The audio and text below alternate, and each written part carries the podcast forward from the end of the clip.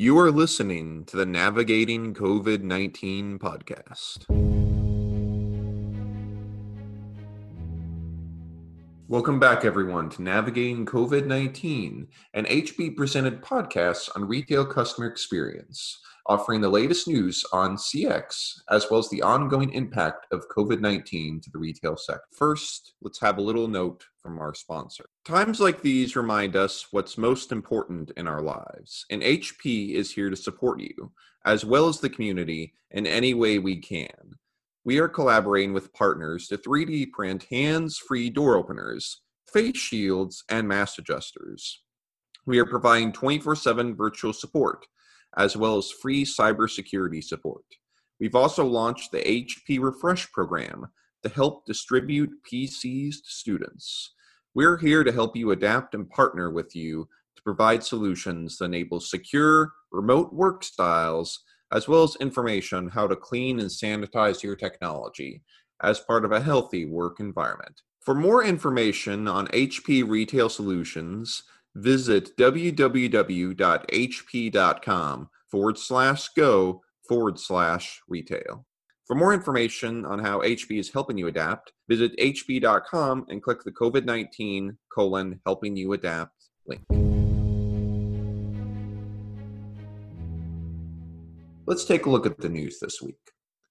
Good news this week is the fact that some states are opening up again. Retail is opening up as restrictions and closures due to COVID 19 are expiring in most states, so consumers are trekking back to malls and stores in droves. As the NPD Group reports, the combination of a holiday this month, Mother's Day, and the reopening of restaurants and bars is proving to be beneficial. U.S. restaurant chain transaction declines are showing improvement for the fourth straight week. Yet at the same time, nearly 25% of consumers don't plan at dining indoor until next year, and 48% don't expect their traditional leisure and travel activities to resume until 2021 or later, given the lifestyle and health impact of the coronavirus.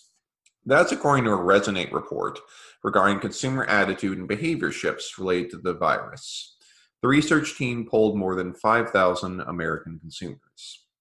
As we noted last week, the focus now is how to navigate the altered retail operating paradigm the new consumer behavior, and how retailers need to switch gears and ignite strategies for the post COVID 19 customer experience.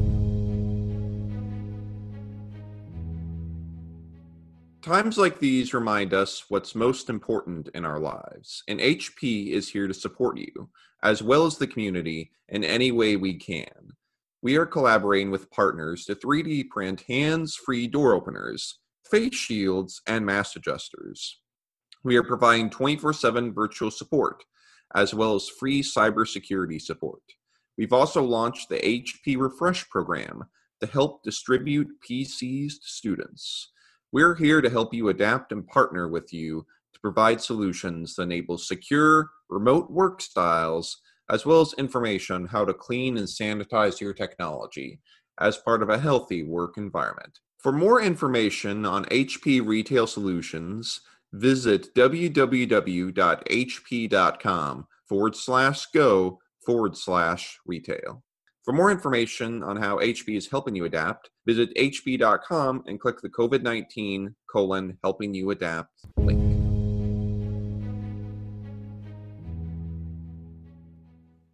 As Peter Payne explains in a feature on RCE this week, it's just simply a new realm of retail. Payne is a former eBay and Walmart leader who is now head of retail partnerships at Cover Genius. As he shares in a one on one interview, COVID 19 has prompted the e commerce industry into a new era.